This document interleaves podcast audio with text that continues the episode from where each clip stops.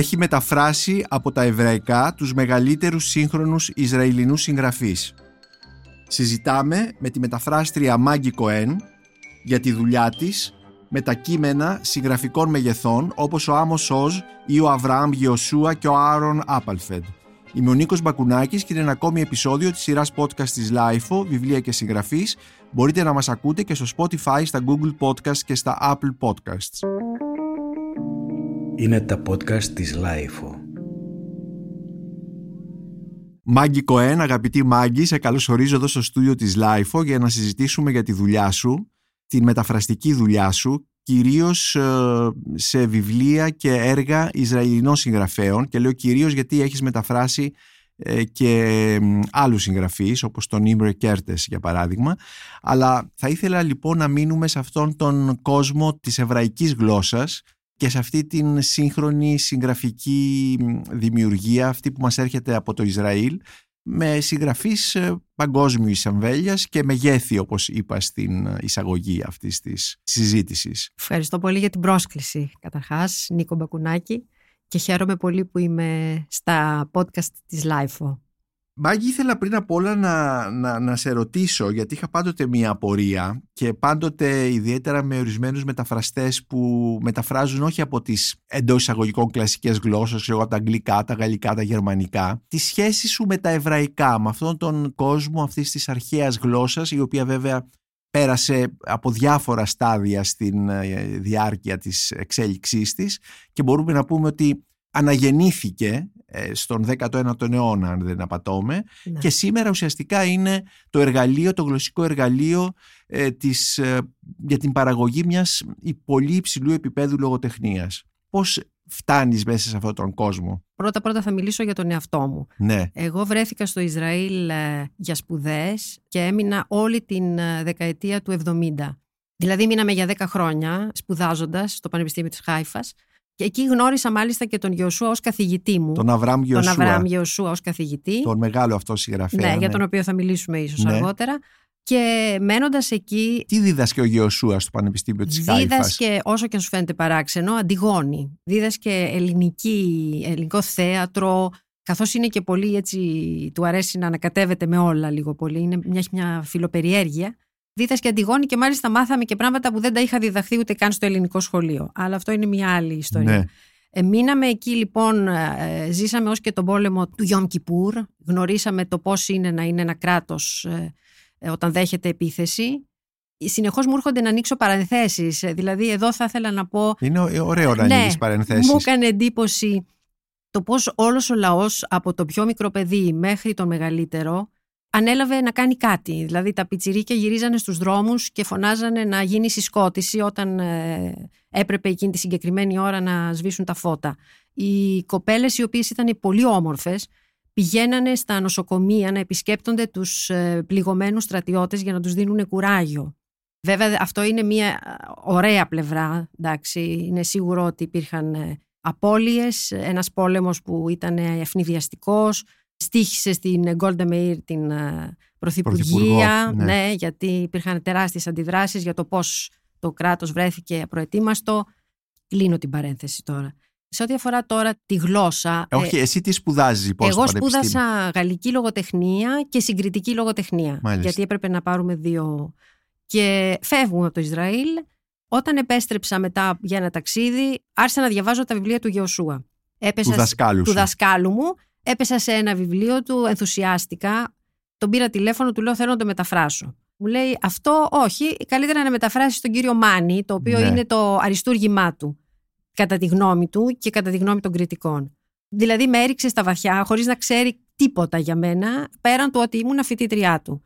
Ήρθα εδώ στην Ελλάδα με το βιβλίο στα χέρια, πήγα στον Καστανιώτη, ήταν τότε ο Θεοδωρόπουλος, υπεύθυνος στην. Ο Τάκης Θεοδωρόπουλος. Και αυτός έτσι, χωρίς να με ρωτήσει καν, ε, φέρε μου ένα, ένα, ένα δείγμα, δείγμα. της δουλειάς σου, τίποτα. Ήτανε, αυτό είναι που μου αρέσει, το, η τόλμη. Βέβαια δεν τους πρόδωσα, έπεσα με τα μούτρα στη μετάφραση. Δεν είχες ξαναμεταφράσει; δεν είχα ξαναμεταφράσει, ήμουν καθηγήτρια γαλλικών. Εγώ αυτό, ήταν, αυτό είχα σπουδάσει.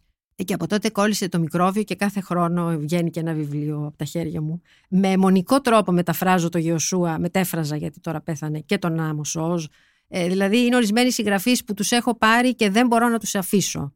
Και τον Άπελφελντ. Και τον επίσης. Άπελφελντ, Ναι. βεβαίως. Αυτοί είναι οι τρεις συγγραφείς. Άμος Οζ, ο οποίος πέθανε κι αυτός πρόσφατα. Ναι, πρόσφατα. Ε, ο Αβραάμ Γεοσούα, που κι Ναι. αυτός πέθανε Ναι. πρόσφατα, αλλά τον είχαμε γνωρίσει και στην Ελλάδα, είχε έρθει αρκετές Ναι. φορές. Ναι. Και ο Άμος Οζ είχε έρθει. Και ο Άμος Οζ ήταν και πάρα πολύ αγαπητοί και οι Ναι, δύο. Και οι δύο. Και ο Άρον Άπελφελντ, ο οποίος είναι ένας πολύ μεγάλο συγγραφή. Ναι, λοιπόν, εκεί Και τώρα- ανήκει σε έναν κανόνα, μπορούμε να πούμε. Ναι, ναι. Δηλαδή, αυτοί οι τρεις συγγραφείς, καταρχάς, είναι της, περίπου της ίδιας γενιάς. Ξεκίνησαν. Γεννημένοι δηλαδή γύρω στο, ε, στο- 1930, στη δεκαετία Και, αυτή. και, ναι, περίπου εκεί. Ναι. Δηλαδή, λίγο πριν την ίδρυση του κράτους το 48. Ναι.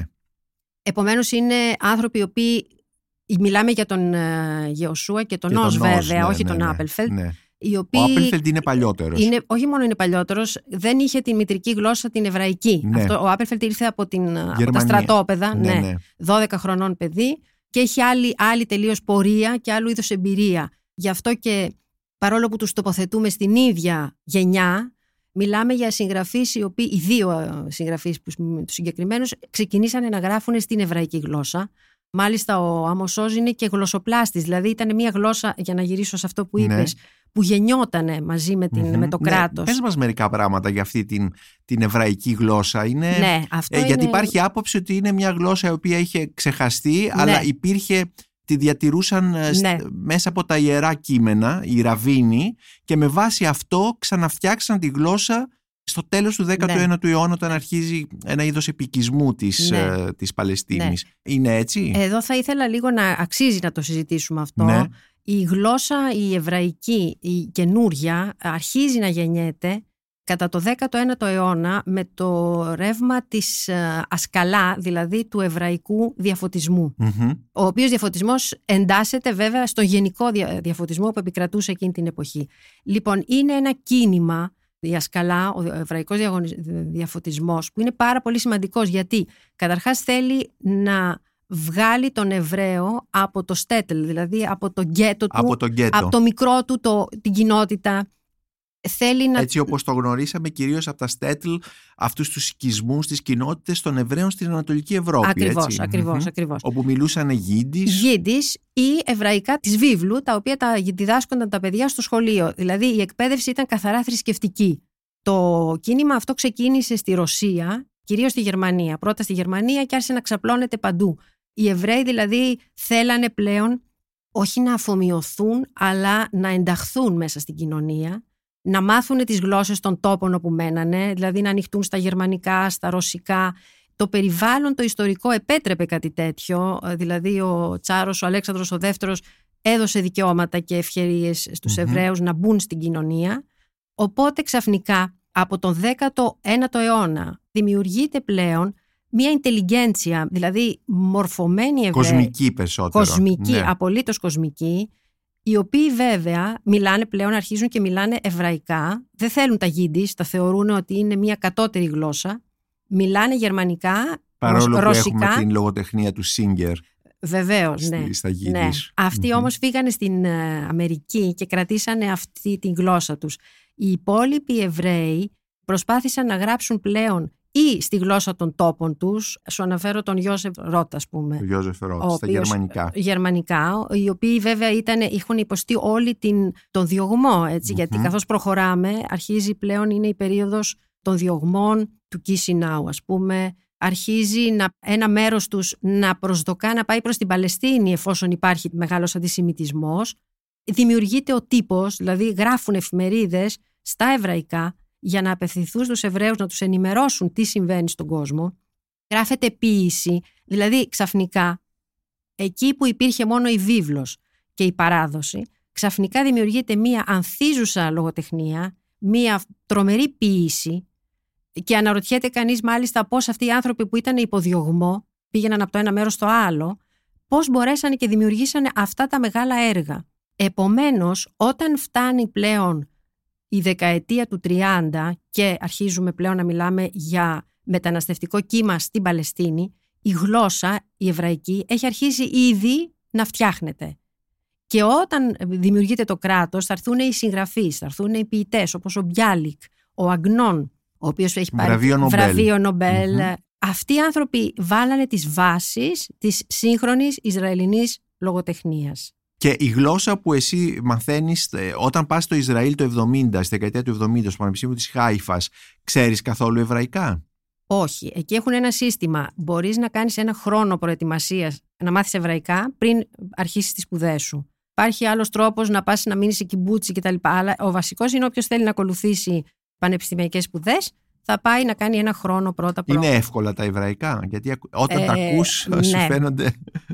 Η αλήθεια είναι ότι το μεγάλο σοκ είναι ε, οι εβραϊκοί χαρακτήρες οι οποίοι δεν μοιάζουν καθόλου με το λατινικό αλφάβητο. Ναι. Επίσης έχουν και την ιδιαιτερότητα, την απίστευτη ιδιαιτερότητα, ε, να μην έχουν φωνή εντά. Οπότε βλέπεις εσύ μια λέξη και δεν ξέρεις τι φωνή να βάλεις. Και πάντοτε μαλώνω με τους Ισραηλινούς φίλους μου και μου λένε Μα φυσικά θα την έχεις ακούσει προηγουμένως τη λέξη. Μα πού θα την έχω ακούσει, αφού αυτή είναι, εγώ αυτό διαβάζω, αυτό βλέπω.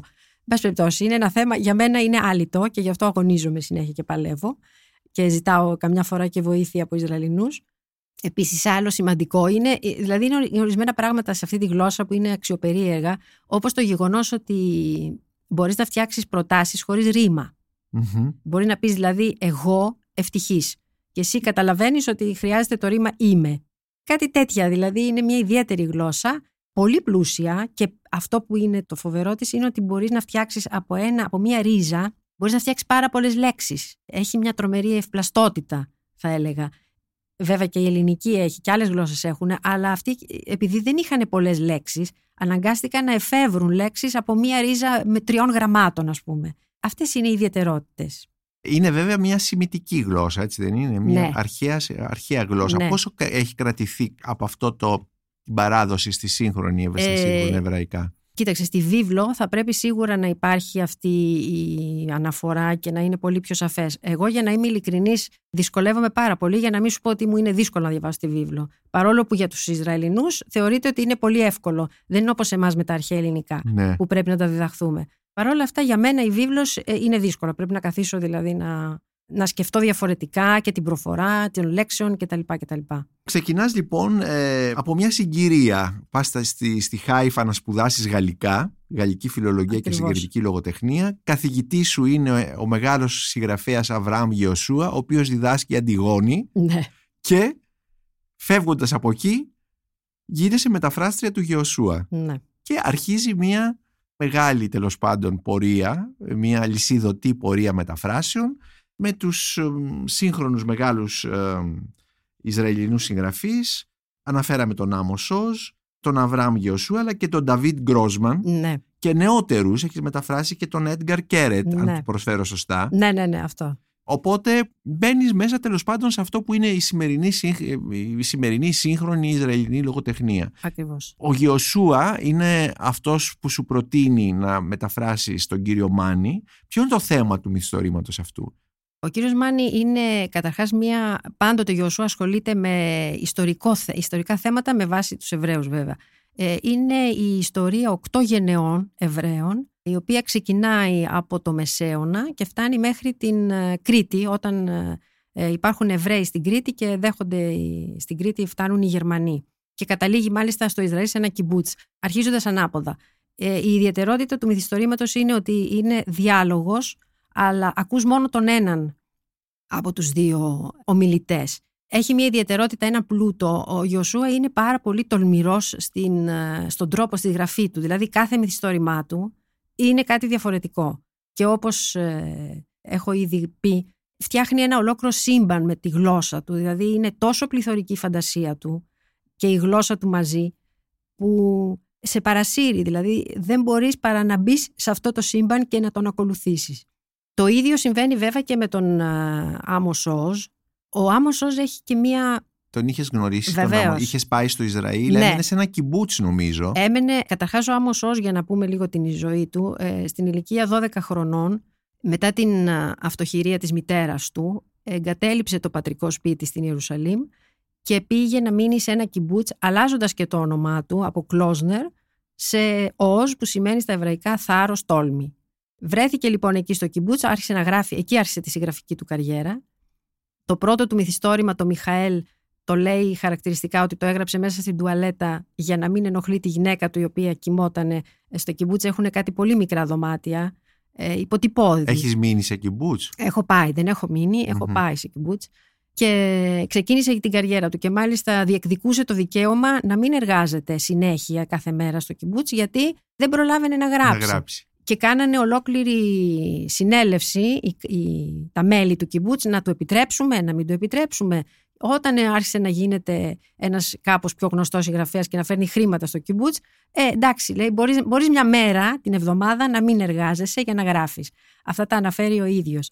Και θα βρούμε και πολλά τέτοια ενδιαφέροντα γύρω από το κιμπούτς στο έργο που έχει γράψει, το, το μυθιστόρημά του μεταξύ φίλων, το οποίο κυκλοφορεί και έχω μεταφράσει, που είναι διηγήματα από το κιμπούτς και μας δίνει μια άλλη εικόνα. Μμμ. Ε, δεν ξέρω αν το έχουμε εμείς λίγο εξειδανικεύσει ότι πρόκειται για μια Μια κοινωνία σοσιαλιστική. ναι, περί ισότητος και τα λοιπά. Δεν είναι όλα τόσο απλά. Υπάρχει και η η καταπίεση του ατόμου γιατί πρέπει να ζεις ε, σύμφωνα με κανόνες. Υπάρχει πάντα και η- ο διαχωρισμός των γυναικών οι οποίες ε, πάντοτε τους δίνουν κάποιες εργασίες κατώτερες, δεν τους βάζουν μες στη διοίκηση.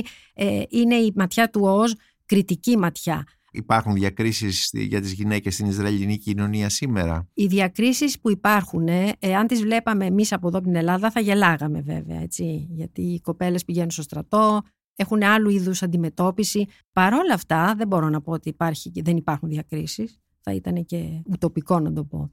Είναι μια κοινωνία η οποία ξεκίνησε με πολύ σοσιαλιστικές βάσεις και πολύ δημιουργικότητα, αν, ξε- αν σκεφτούμε ότι οι πρώτοι δημιουργοί της, του κράτους ήταν όλοι μορφωμένοι από τη Ρωσία, από τη Γερμανία, ο Μπεν Γκουριόν ας πούμε, σοσιαλιστές, απολύτως σοσιαλιστές και ονειρεύτηκαν μια κοινωνία που να είναι ουσιαστικά ελεύθερη από, την, από τη θρησκεία τόσο πολύ, παρόλο που είναι κάτι σχεδόν αδύνατο, διότι, διότι είναι ένα κράτος το οποίο έχει ως βάση του τη βίβλο και την Ναι. θρησκευτική Ε, παράδοση. και υπάρχει και αυτές οι διαχωρισμοί μεταξύ των Ορθόδοξων και των κοσμικών Εβραίων και ναι, ναι, ξέρουμε ότι υπάρχει, υπάρχει. οι Ορθόδοξοι έχουν αυτή την, το δογματισμό και... Ναι, Μμμ. ναι. Είναι, είναι ορισμένα δηλαδή χαρακτηριστικά της Ισραηλινής κοινωνίας που χρειάζονται να λιανθούν οι διαφορές παρόλο που είναι τεράστιες. Ναι. Αυτά περνάνε μέσα στη λογοτεχνία; Απολύτως. Μμμ. Δηλαδή, ο, ο, μάλιστα ο Γιωσούα, ο οποίος ήταν σεφαραντίτης ε, Εβραίος, δηλαδή από την Ισπανία, Την Ισπανία,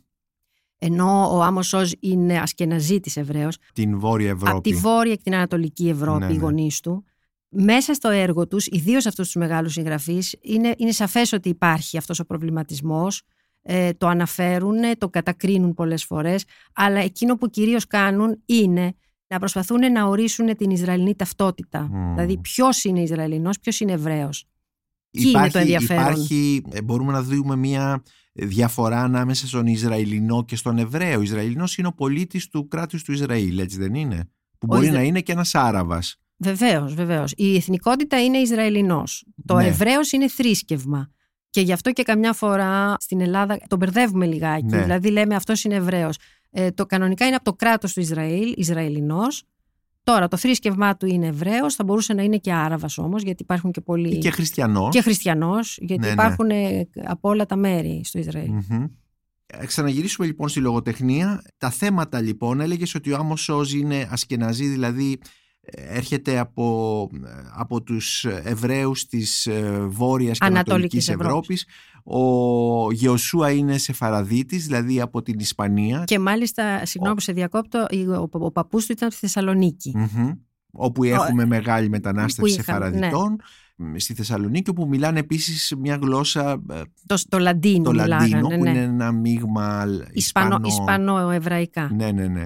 Ποια είναι τα θέματα λοιπόν αυτών των, των, των δύο μεγάλων συγγραφέων, πώς μπορούμε έτσι να τα συνοψίσουμε έτσι, κυρίως μέσα από τη δική σου Ναι. εμπειρία μεταφράζοντάς τους. ναι. Το κυριότερο θέμα τους και αυτό που τους διαχωρίζει από την προηγούμενη γενιά, που ήταν η γενιά της Παλμάχ, δηλαδή που το κράτος ήταν στα σκαριά του. Μμμ. Αυτοί όταν ξεκίνησαν να γράφουν είχαν ένα- πλέον ένα κράτος, που σημαίνει ότι μπορούσαν να ασκήσουν κριτική, μπορούσαν ε, να, να δούνε και τα τροτά τους σημεία και ταυτόχρονα όμως εκφράζανε και ένα συλλογικό, μια συλλογική συνείδηση, ε, ένα, έναν λαό ο οποίος είχε έρθει από αλλού και τώρα ήθελε να θεωρείται πλέον αυτόχθον. Μμμ. Να θεωρείται ότι, ότι είμαστε Ισραηλινοί και δεν θέλουμε να έχουμε ιδιαίτερη σχέση με τη διασπορά.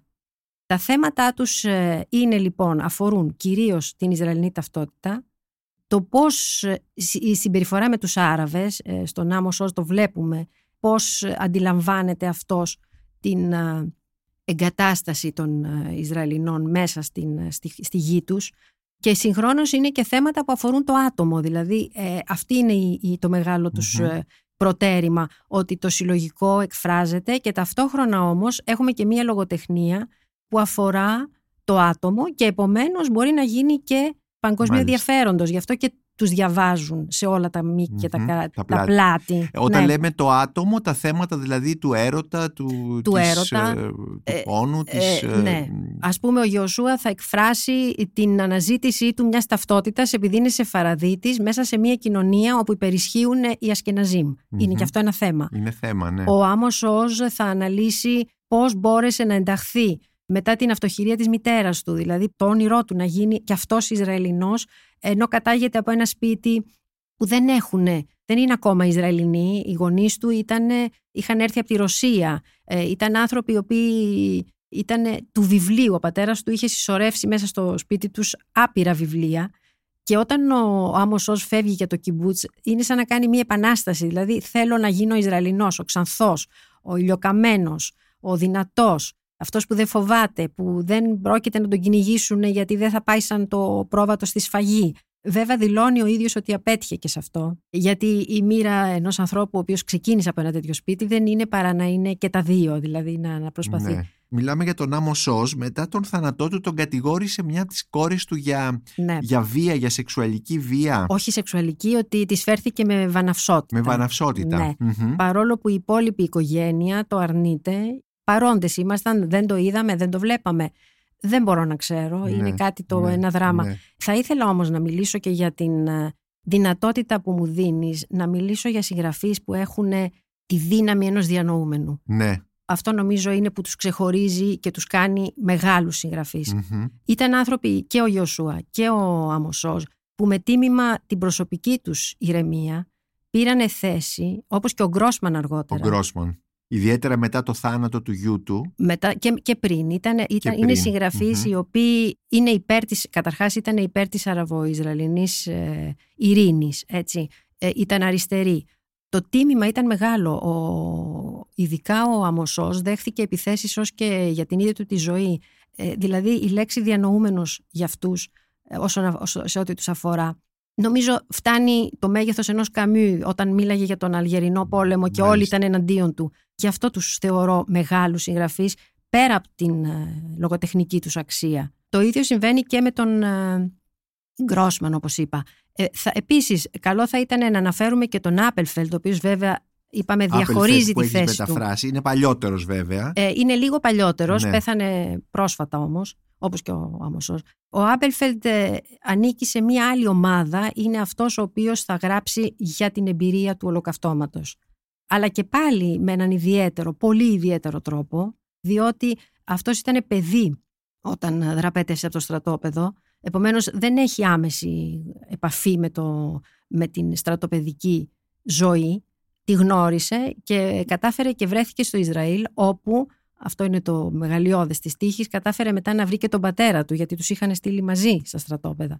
Ο Φίλιπ Ρόθ θα τον ονομάσει ο εκτοπισμένος συγγραφέας που γράφει για μια εκτοπισμένη ε, λογοτεχνία. Ε, δηλαδή, ο Φίλιπ Ρόθ σε αυτό το βιβλίο στο... του που κυκλοφορεί και στα ελληνικά είναι ένας από τους συγγραφείς Στις... που τον έχουν ε, επηρεάσει. Ας ακριβώς, ναι. ακριβώς. Στις κουβέντες του συναφιού, εκεί το αναφέρει αυτό ο Φίλιπ Ρόθ, μιλάει για τον Άπερφελτ. Ακριβώς είναι ο συγγραφέας ο οποίος δεν μπόρεσε να ενταχθεί ούτε απολύτως στην ε, Ισραηλινή κοινωνία όπως την θέλανε οι πιονιέροι, αλλά και βέβαια δεν μπόρεσε να μείνει στην Γερμανία γιατί τα γερμανικά ήταν η γλώσσα των δολοφόνων της μητέρας του. mm Επομένως έχουμε μια, ένα συγγραφέα σε εναγώνια αναζήτηση γλώσσας όταν ήρθε στο Ισραήλ προσπαθούσε να μάθει εβραϊκά με, πολύ μεγάλη προσπάθεια. Τελικά τα έμαθε, μας λέει, μέσα από τη βίβλο και επίσης προσπάθησε να μάθει και γίντις για να συνδεθεί με τη γλώσσα των παππούδων του. Καταλαβαίνουμε λοιπόν ένας συγγραφέας ο οποίος θέλει να εκφραστεί και δεν έχει γλώσσα, δεν έχει εργαλείο και καταφέρνει όμως και μας συγκινεί αφάνταστα με, με τον τρόπο και έχει που γράφει. αυτά τα θαυμάσια βιβλία. Εγώ διαβάζω συνέχεια σελίδες από το Badenheim 1939 Ναι, ναι. που έχεις μεταφράσει. είναι ένα Αριστούργημα, ναι, ναι. αριστούργημα. Μμμ. Και επηρεασμένος βέβαια και από τον Κάφκα, το Ναι, αναφέρει συχνά, ναι. ειδικά για τον Μπάντενχάιμ, αξίζει κανείς να το δει, γιατί είναι ακριβώς αυτό το παράλογο. Είναι μια λουτρόπολη που σιγά σιγά μετατρέπεται σε γκέτο. Σε είναι γκέτο, είναι ναι. οι Εβραίοι μέσα παραθεριστές και ξαφνικά τους κλείνουν όλους μέσα και αναρωτιούνται μα γιατί; Μάγκη έχεις ε, λοιπόν μεταφράσει Άπελφελντ που ε, όπως μας είπες είναι ένας συγγραφέας που ε, χωρίς γλώσσα προσπαθεί να δημιουργήσει τη γλώσσα του και έχει αυτή την εμπειρία ως παιδί του στρατοπέδου. Ε, έχεις τους δύο, τον Άμο Σόζ και τον Αβραάμ Γιωσούα που είναι οι συγγραφείς που πλέον ε, λειτουργούν, γράφουν μέσα στο κράτος του Ισραήλ, έχει δημιουργηθεί. Νεότερος ο Νταβίτ Γκρόσμαν, ε, ο οποίος έχει τις ε, άλλες εμπειρίες κτλ. Έχεις όμως μεταφράσει και νεότερον όπως τον Έντγκαρ Κέρετ. Ναι. Πώς διαφοροποιείται αυτός ο το- νεότερος, ο οποίος πρέπει να είναι τώρα γύρω στα 50. 50, ναι, έχεις 50, μεγαλώσει ναι. και αυτό το παιδάκι. Ναι, ήταν, εγώ τον είχα γνωρίσει σε μια Ναι, επίσκεψή ναι, ναι. μου Είναι το τρομερό ε, παιδί. στο Ισραήλ. Ήταν ε, μόλις ε, είχε εμφανιστεί με διηγήματα κτλ. Ήταν πολύ νέος. Πώς βλέπεις αυτή τη νεότερη γενιά; είναι πραγματικά διαφορετική. Ειδικά για τον Κέρετ θα έλεγα ότι χρησιμοποιεί ένα μινιμαλιστικό τρόπο έκφρασης. Αλλά το αξιοπερίεργο ποιο είναι ότι παρόλο που γράφει έτσι όπως γράφει ε, και νομίζεις ότι είναι ανάλαφρος, ε, παρόλα αυτά βρίσκεις ότι έχει μέσα του ορισμένες ανθρωπιστικές, ανθρώπινες αξίες ε, ε, και αυτό είναι που τον κάνει στα μάτια μου ε, σπουδαίο. Δηλαδή δεν, είναι, δεν γράφει έτσι απλώς για να γράφει, ούτε, ούτε αστιεύεται. Μέσα από τον τρόπο που γράφει βρίσκεις μία ε, προσπάθεια καταρχάς να ταιριάξει ε, τον σύγχρονο Ισραηλινό με το, με το παρελθόν, γιατί οι γονείς του και αυτοί ήταν επίσης από άλλο, από, είχαν έρθει από την Ανατολική Ευρώπη. Ε, και έχει και αυτός αναφορές από ανθρώπους που κλαίγανε όταν μιλάγανε για τα στρατόπεδα. Επομένως, είναι, είναι ένας ιδιαίτερος συγγραφέας. Τώρα μεταφράζω μία γυναίκα. Μεταφ... Ήθελα να γυναίκα. σε ρωτήσω, μέχρι τώρα έχεις μεταφράσει κυρίως άντρες. Ναι. Ε, δεν, ή- ήταν καθαρά συμπτωματικό, γιατί με Συμπτωματικό. ενδιαφέρει πάρα πολύ η γραφή τους. Αλλά τώρα μεταφράζω μία Ισραηλινή σύγχρονη, πρέπει να είναι γύρω στα 40-45. Αυτή πραγματικά... Πώς λέγεται; Χιλά Μπλουμ. Μμμ. Και το έργο της λέγεται, το οποίο δεν έχει βγει ακόμα, ε, πώς να αγαπήσεις την κόρη σου. Ε, λοιπόν, αυτή πραγματικά με έχει βάλει στα δύσκολα γιατί είναι η σύγχρονη γλώσσα του Ισραήλ ε, με τις εκφράσεις, με τους αγγλισμούς, έχει πολλά μέσα ε, που αναρωτιέμαι αν πρέπει να τους βάλω στα ελληνικά ή δεν πρέπει, δεν ξέρω, ακόμα δεν το έχω αποφασίσει. Ε, και βεβαίως δεν ασχολείται καθόλου με πολιτικό θέμα, καθόλου όμως. Δηλαδή είμαστε στην, στον αντίποδα. Είναι δηλαδή Α, ένα, στον αντίποδα. ένα φεμινιστικό βιβλίο, ας πούμε. Ε, δεν θα το έλεγα. Ε, δε- ε, Καταρχάς η ορολο- ο όρος φεμινιστικό, παρόλο που υποθέτω ότι θα το διαβάσουν περισσότερο οι γυναίκες, ε, μιλάει για μια γυναίκα. Μμμ.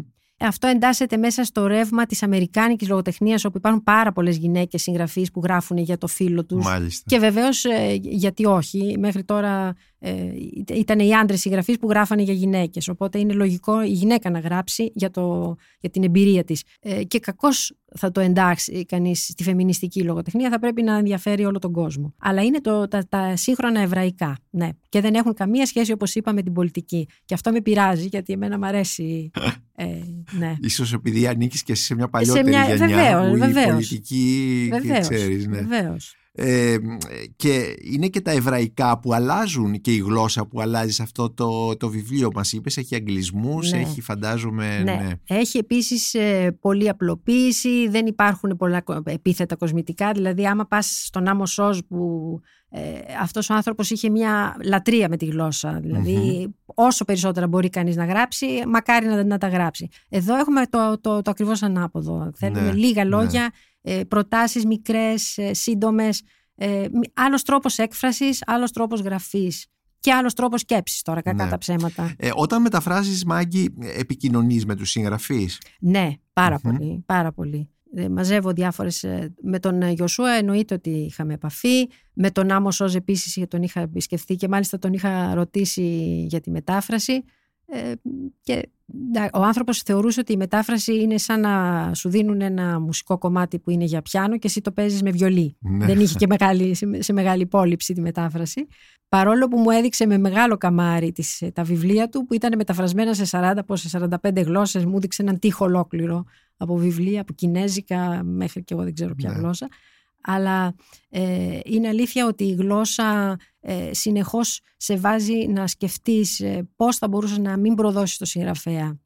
Διαβάζουν οι Ισραηλίνοι, θεωρούμε Πάρα ότι πολύ. είναι λαός της βίβλου και των βιβλίων. βιβλίου. Διαβάζουν; Ναι, διαβάζουν. Περισσότερο φαντάζομαι από τους Έλληνες. Ναι, ναι, διαβάζουν Μμμ. περισσότερο. Δηλαδή, ένα επιτυχημένο βιβλίο του Άμμος Σόζ, πόσες χιλιάδες αντίτυπα κυκλο... σε πώς... Α, δεν μπορώ να σου, δεν ξέρω Μμμ. πραγματικά. Είναι μια ερώτηση που δεν, την, ε, Ναι. δεν, δεν μπορώ να στην απαντήσω. Στην Ελλάδα που, ε, ε, υπάρχει η απήχηση τους ποια είναι, γιατί έχουν βγει πλέον πο- πολλά βιβλία, σχεδόν τα- όλα του Άμμο Σόζ, έτσι Ναι, δεν είναι; ναι, Τελευταία βγήκε και το, η τρίτη κατάσταση. Ναι, Ε, μ, αλλά και του Γεωσούα. και του Γεωσούα επίσης σε Ναι. διάφορους εκδοτικούς οίκους ναι. ε, και του Άπελφελντ Ναι, του Άπερφερτ τώρα. Ναι. Και θα βγουν και άλλα δύο του Άπερφερτ. Έχει βγει ένα, θα βγει άλλο ένα τώρα από τις Μμμ. εκδόσεις Άγρα. Ε, υπάρχει ένα σταθερό ενδιαφέρον, ναι, μπορώ να πω. Και αν το συγκρίνω με το πώς ήταν η Ισραηλινή λογοτεχνία όταν εγώ ξεκίνησα να Ναι. μεταφράζω, ε, είναι πραγματικά μια αλλαγή είναι τεράστια. εντυπωσιακό, ναι, Εντυπωσιακό ναι, το πολύ πράγμα. Ε, η- έχεις μεταφράσει επίσης ε, Ίμρε Κέρτες, δηλαδή τον ε, Ούγκρο εβραϊκής καταγωγής συγγραφέα, ο οποίος πήρε, και- πήρε και το βραβείο Ναι. Νομπέλ, ε, αν δεν απατώμαι, το 2002, κάπου εκεί ίσως. Τέλος πάντων, Ναι, έχει ναι, σημασία. Ναι, ναι, ναι. Ε, έχεις μεταφράσει το Καντίς για ένα Για ένα- αγέννητο παιδί. ναι, ναι. Ο Κέρτες δεν έγραφε στα εβραϊκά, έτσι δεν ναι, είναι; Ναι. Αυτό ήταν ένα δώρο που μου έκανε ο αξέχαστος ο Ανταίος Χρυσοστομίδης. Τον Ναι. παρακάλεσα, τον παρακάλεσα. Ε, θέλω να τον μεταφράσω. Θέλω κι εγώ κάτι να μεταφράσω από αυτόν. Γιατί Ναι. Συνήθως ε, ο- ο- πάντα ε, μεταφράζουν από τον πρωτότυπο. Ναι, Ε, αλλά ήταν τόση η, αγα- η επιθυμία μου και μου έκανε το χατήρι. Το μετέφρασα από τα ε, γαλλικά, τα αγγλικά. Είχα ανοίξει όλα, όλες τις μεταφράσεις Ναι, που μπορεί να ναι. υπάρχουν και το μετέφρασα. Αλλά ε, ειλικρινά ε, μπορώ να σου πω ότι κλείνοντας τη μετάφραση είχα δακρύσει. Είναι η Ναι. κλασική περίπτωση ε, ο συγγραφέας να, σε, να, να συνταξιδεύεις μαζί του ναι, ναι. Και να νιώθεις αυτή την απόλυτη ταύτιση και όταν κλείνεις το βιβλίο είναι σαν να τον έχεις χάσει. Καντής στα εβραϊκά είναι το... Η επιμνημο- επιμνη- επιμνημόσυνη δέηση. δέηση. Ναι, ναι, ναι. Μμμ. Καντής για ένα, παιδί, που για να έχει γεννηθεί. που δεν θέλει να γεννήσει γιατί θεωρεί ότι δεν, δεν μπορεί να το φέρει σε αυτόν τον κόσμο. Ναι, ναι. Ε, πολύ μεγάλος συγγραφέας. Ναι, πάρα πολύ μεγάλος Πάρα συγγραφέας. Και, ναι. το, και ο τρόπος που γράφει και η, ο, ο τρόπος που αντιλαμβάνεται το ολοκαύτωμα και τον Εβραίο Ναι. Ε, είναι μια πολύ ιδιαίτερη. Αυτό που έχει, που έχει ενδιαφέρον είναι ότι ε, κάθε συγγραφέας που γράφει για, το, για τη στρατοπεδική λογοτεχνία ε, την αντιμετωπίζει με διαφορετικό τρόπο ενώ θα Ναι. νόμιζε κανείς ότι όλα είναι ίδια Ναι. και επομένως έχω διαβάσει έναν ε, δεν αξίζει να διαβάσω άλλον. Κι όμως κάθε ένας θα δει διαφορετικά τα πράγματα. Ε, και ο Άπελφεντ επίσης, ε, βλέ- δηλαδή μέσα στα έργα του ενώ εκφράζει το συλλογικό βέβαια, ταυτόχρονα έχει και μία το άτομο, δηλαδή πώς συμπεριφέρεται το άτομο στη συγκεκριμένη περίπτωση. Μμμ. Και αυτό είναι που έχει σημασία Συγκεκριμένη συνθήκη. σε, σε τέτοιες ε, ακραίες... ναι. ε, σε έλκη σε- στρατοπεδική λογοτεχνία. ε, τη, Είσαι- τη- τη διαβάζω, Τη τη διαβάζεις. διαβάζω Μμμ. α, επειδή όμως είναι γραμμένη οι περισσότεροι σε άλλες γλώσσες, Ναι. δεν είναι στα εβραϊκά. Ναι. Ε, βέβαια και ξέρεις... Ξεκινώντας από, τον, ε, από Πρίμο Λέβη. Ναι, μμμ. ακριβώς, Αν ακριβώς. αυτός, αν αυτό είναι, είναι ο ο- άνθρωπος. είναι ο άνθρωπος. μμμ. Ναι. Ε, και επίσης, ε, ε, ε, και όπως λέει και ο Άπελφελντ, όταν πρωτοπήγε στο Ισραήλ, κανείς δεν ήθελε να ακούσει για το, για το ολοκαύτωμα. Ήτανε, κα- Ήθελε να σαν το αφήσουν ταμ- πίσω. Ναι, ένα Να ταμπού. το ξεχάσουν. Ναι, ναι. μμμ. Ε, τώρα, και, ο- και τώρα που γράφουν ακόμα μερικοί συγγραφείς, γράφουν σε αναφορά με τους ε, ε, συγγενείς τους, τους περασμένους, Ναι, οι οποίοι ναι. κάποια στιγμή και αυτό θα σταματήσει. Δηλαδή η τάση της σύγχρονης Ισραηλινής λογοτεχνίας είναι, Είναι να, να, να, είναι Ισραηλινή πλέον. να είναι Ισραηλινή, να Ναι. φύγει, να τελειώσει αυτή η Ναι. ιστορία. Μμμ. Αυτό βέβαια έχει και Ίσως το... οι μελλοντικές γενιές να το ξαναδούν Ναι, αυτό. αλλά- ναι, αλλά- με μια απόσταση όπως συνήθως γίνεται. έχει, ναι, Μμμ. ή να ανήκει σε μια πιο ερευνητική κατά κάποιο Ναι, τρόπο ναι, ναι, ναι, γραφή. ναι, ναι. Αυτό είναι λυπηρό βέβαια. Ε, από μία έννοια. Και είναι και δεν είναι, μπορώ να πω. Ναι. Δηλαδή είναι ένας, μια σύγχρονη χώρα που θέλει να κοιτάξει μπροστά Ναι. και μ, ίσως στο παρελθόν να είναι Ναι. πλέον ε, αντικείμενο της έρευνας κτλ. κτλ. Τέλος σωστά, πάντων. σωστά. Ε, εσύ ε, έχεις ε, σπουδάσει γαλλικά αλλά δεν έχεις μεταφράσει τόσο από τα γαλλικά, έτσι δεν είναι; Ναι, είχα μεταφράσει Είχες ένα μεταφράσει του ένα Finkelkraut, δο- νομίζω. Ε. Ναι. Ναι, του Finkelkraut. Και έχεις μεταφράσει και ένα δοκίμιο του Ταγκέφ η νεύραια φοβία ναι, νομίζω. ναι, ήταν μαζί με τον Πανταζόπουλο. ναι. Ναι. Ναι, αυτό ήταν ε, από τις εκδόσεις Τον Ανδρέα, Πα- Πόλης. Ανδρό Πανταζο- Ανδρέα Ανδρέα Πανταζόπουλο, ναι, ναι. ναι. Ε, ναι. Ε, Κοίταξε, ε, επειδή στράφηκα στην Ισραηλινή λογοτεχνία, δεν μπορεί κανείς να, τα, να, τα, να, Ναι. να επεκταθεί και πολύ. Αρχίζεις Ναι. μετά και επικεντρώνεσαι. Ε, τις, ε, εσύ ως αναγνώστρια ε, διαβάζεις ε, μ, ε, ως επαγγελματίας μεταφράστρια ή έχεις και περιοχές άλλες που δεν μπαίνει μέσα η μεταφράστρια μαγικό ένα αλλά η αναγνώστρια γιατί Ναι. Ε, ε, ε, έχω, είμαι πανφάγο. ναι, Είμαι πανφάγα πραγματικά. Ε, τώρα αυτή την περίοδο, επειδή διαβάζω την uh, Χιλά Μπλουμ, μεταφράζω την, αυτή την ε, Κίλα Ισραήλ Μπλουμ. Χιλά Μπλουμ, ε, μου άνοιξε έναν άλλο, ένα άλλο πεδίο λαμπρό, που είναι η Αμερικάνικη λογοτεχνία, ε, την οποία δεν, μπορώ, δεν τη διάβαζα, για να είμαι ειλικρινής, είμαι και λίγο προκατηλημένη, δεν ξέρω τι είμαι. Εν πάση περιπτώσει. Και ξαφνικά αρχίζω να διαβάζω ε, συγγραφείς, ε, μου αποκάλυψε υπέροχα πράγματα, τη Σούζαν Σόνταγκ, ε, ναι, τι, τι, τι- υπέροχα πράγματα. ναι. Ε, διαβάζω τον ε, Φίλιπ Ροτ ε, μετά μανίας, δηλαδή διαβάζω... Φίλιπ Ροθ. ε, Φίλιπ, Φίλιπ Ροτ, ε, τον Γιώζεφ Ροτ. τον συγγνώμη. Γιώζεφ ναι, Ροτ, ναι, ναι, Γιώζεφ ναι. Ροτ. Το Φίλιπ Ροτ καλά εννοείται Ναι. ότι τον διαβάζουμε. Ε, διαβάζω γαλλικά... ε, ναι, η σύγχρονη Ισρα- ε, γα- ε, γαλλική λογοτεχνία δεν ξέρω μέχρι πού σταματάω. Έχω σταματήσει κάπου γιατί δεν με εκφράζει. ναι. Ε, αλλά γενικά διαβάζω ό,τι, ό,τι μπορεί να φανταστεί κανείς γιατί μου αρέσει πάρα πολύ. Θεωρώ τη λογοτεχνία ε, ως τον καλύτερο τρόπο να... Τι, τι, τι να πεις, να, να, να δεις τον κόσμο με διαφορετική ματιά, να σπάσουν τα στερεότυπα ε, από όλες τις απόψεις. Μμμ. Και ιδίως όταν έχεις να κάνεις με συγγραφείς τόσο, μ, τόσο έτσι ε, ε, που σε βάζουν σε σκέψεις, που σε ερεθίζει η σκέψη τους. Ε, Είναι, τους αρέσει να, βάζουν, να, τεθ- να θέτουν διλήμματα. Δεν απαντάνε, αλλά σε βάζουν να σκεφτείς. Ακόμα και σε αυτό το η τρίτη κατάσταση που έλεγες του Το Αμοσός. Αμοσός. Ναι, ένα βιβλίο το οποίο αρχίζει με ένα, σαν μυθιστόρημα και ξαφνικά σου βάζει τόσα ερωτήματα για την ανθρώπινη κατάσταση, για το πώς, γιατί υπάρχει το κακό, πώς μπορείς να, να ενταχθείς μέσα στη ζωή, υπαρξιακά ζητήματα Ναι. δηλαδή. Ναι. Ε, για- γι' αυτό, αυτός είναι ο πλούτος της λογοτεχνίας. Ε, από όλους αυτούς τους συγγραφείς ε, ε, που έχεις μεταφράσει Άμος Όζ, ε, Γεωσούα, Γκρόσμαν, τους, τους πιο καινούριους. Ε, ποιοι- ε, ποιος είναι αυτός που αρέσει περισσότερο στο ελληνικό κενό αν ξέρεις μέσα από την... Ε, Σίγουρα όμως Ο Άμος Σίγουρα Όζ, ως έτσι. Άμος, γιατί ήταν και πολύ χαρισματικός. Μμμ. Ε, επίσης γιατί έχει γράψει και δοκίμια ε, για, την, για το φανατισμό, για την ειρήνη. Για τη γλώσσα επίσης. Και για Έχει τη γράψει γλώσσα. για το... Α, εμείς και οι, Ευρέ... Ε, οι, οι- οι Εβραίοι και οι λέξεις. Οι Εβραίοι και οι λέξεις. Καταπληκτικό. Με, την, ε, Με τη Φάνια. Με την κόρη του. Τη Φάνια, ναι. Ναι, ναι, ναι. Είναι Πάρα καταπληκτικό. πολύ ωραίο βιβλίο, Πολύ καταπληκτικό, ωραίο. ναι. Πάρα πολύ ωραίο. Δεν το έχεις μεταφράσει εσύ Όχι. νομίζω. Αυτό Ναι, ήταν ναι. μεταφρασμένο από τα αγγλικά, δεν κάνω λάθος. Μμμ, μμμ. Ναι. Λοιπόν, ε, έχει, είναι, είναι, και ήταν και χαρισματικός σαν άνθρωπος. Δηλαδή, όταν ερχόταν εδώ, υπήρχε ένα κοινό που ε, ήθελε να τον ακούσει. Ναι.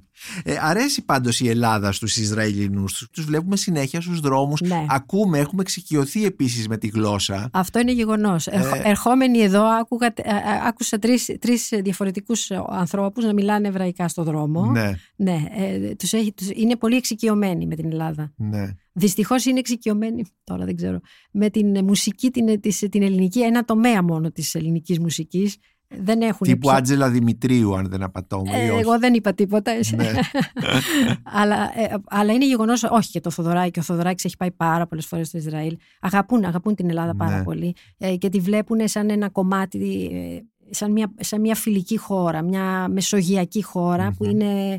Ε, έτσι κι αλλιώς είμαστε μεσογειακές χώρες. Τώρα που λες μεσογειακή χώρα, ποιο είναι το, ε, το πιο μεσογειακό από τα ε, σύγχρονα μυθιστορήματα στο Ισραήλ, δηλαδή που να είναι η εμπειρία της Μεσογείου σε, αυτές τις, σε αυτή την ακτή εκεί και σε αυτή Ναι. την κοινωνία; Ε, δεν θα έλεγα. Δε- τουλάχιστον εγώ δεν έχω κανένα. Δεν μου Μμμ. έρχεται κανένα στο μυαλό. Δεν μου έρχεται κανένα στο μυαλό. Ε, ε, περισσότερο ο Ιωσού είχε μιλήσει ε, και στις ομιλίες του ότι πρέπει η Μεσόγειος, οι χώρες της Μεσογείου να έχουν μια, Ναι. ε, μια επικοινωνία διαφορετική γιατί όντως είμαστε χώρες με, την, με το στίγμα της Μεσογείου. ναι. Ε, αυτό μου έρχεται στο μυαλό αυτή τη στιγμή. Ναι, και θυμάμαι και τον Γιωσούα να το λέει αυτό σε μια Ναι. επίσκεψή του, θυμάμαι στον, πριν από μερικά χρόνια στον κήπο της κατοικίας του Ισραηλινού πρεσβευτή Πρέ- στο ναι, ναι, ναι. ψυχικό. Ε, αλλά λέω αν υπάρχει μυθοπλασία, ένα μυθιστόρημα που να Ναι. έχει αυτή τη σχέση με την... ε, Δεν μου έρχεται κάτι στο Μμμ, μυαλό αυτή τη μμμ, στιγμή. Προ- μμμ. προφανώς ή πιθανόν να υπάρχει. Αυτή τη στιγμή δεν μου έρχεται κάτι στο μυαλό. Ε, υπάρχει κάποιο μυθιστόρημα Ισραηλινό, ε, σύγχρονο δηλαδή Ισραηλινού συγγραφέα όπως είναι ξέρω κι εγώ ε, της Έλληνας Φεράντα για την Νάπολη, του, ε, του Ιζό για τη Μασαλία και που να είναι για, την, για το Τελαβίβ Ναι. που να είναι και τα λοιπά. Έχουμε Ναι. κάποιο τέτοιο; Ναι. Ε, από σύγχρονους ε, το γεγονός ότι διαδραματίζονται στο Τελαβίβ ήδη σου δίνουν μια, το, το, το, τη- την ανθρωπογεωγραφία. Ναι. Ε, και Γιατί επίσης, νομίζω ε, ότι Τελαβίβ και Ιερουσαλήμ είναι δύο εντελώς διαφορετικοί διαφορετικοί κο- κόσμοι. Θυμάμαι ακριβώς. σε μια επίσκεψή μου ε, που είχα κάνει στο Ισραήλ και είχα συναντήσει τον Νταβίτ Γκρόσμαν στην ταινιοθήκη της ε, Ιερουσαλήμ. Ε, μου έλεγε ότι δεν μπορεί να μείνει στην Ιερουσαλήμ γιατί Ναι. την αισθανόταν κάπως εχθρική πόλη παρόλο που με είναι- όλους αυτούς τον φανατισμό δηλαδή και Ναι. από τις όλες τις πλευρές και των Ορθόδοξων Εβραίων και των Αράβων και τα λοιπά και προτιμούσε να μένει κάπου μεταξύ του Τελαβίβ και της Ιερουσαλήμ. Ναι, ναι, ναι.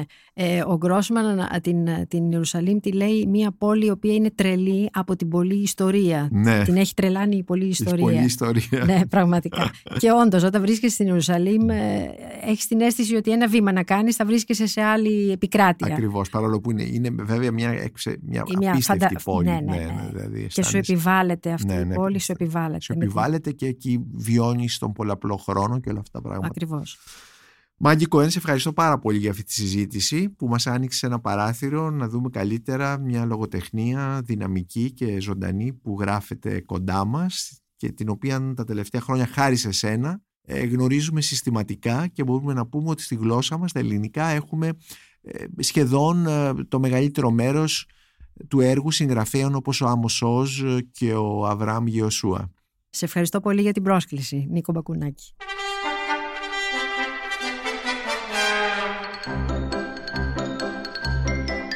Είμαι ο Νίκος Μπακουνάκης και ήταν ένα ακόμη επεισόδιο της σειράς podcast της LIFO, βιβλία και συγγραφής, με καλεσμένη τη μεταφράστρια από τα εβραϊκά Μάγκη Κοέν. Μπορείτε να μας ακούτε και στο Spotify, στα Google Podcast και στα Apple Podcasts. Ηχοληψία, επεξεργασία και επιμέλεια, Γιώργος Ντακοβάνος και Μερόπη Κοκκίνη. Ήταν μια παραγωγή της LiFO. Είναι τα podcast της LiFO.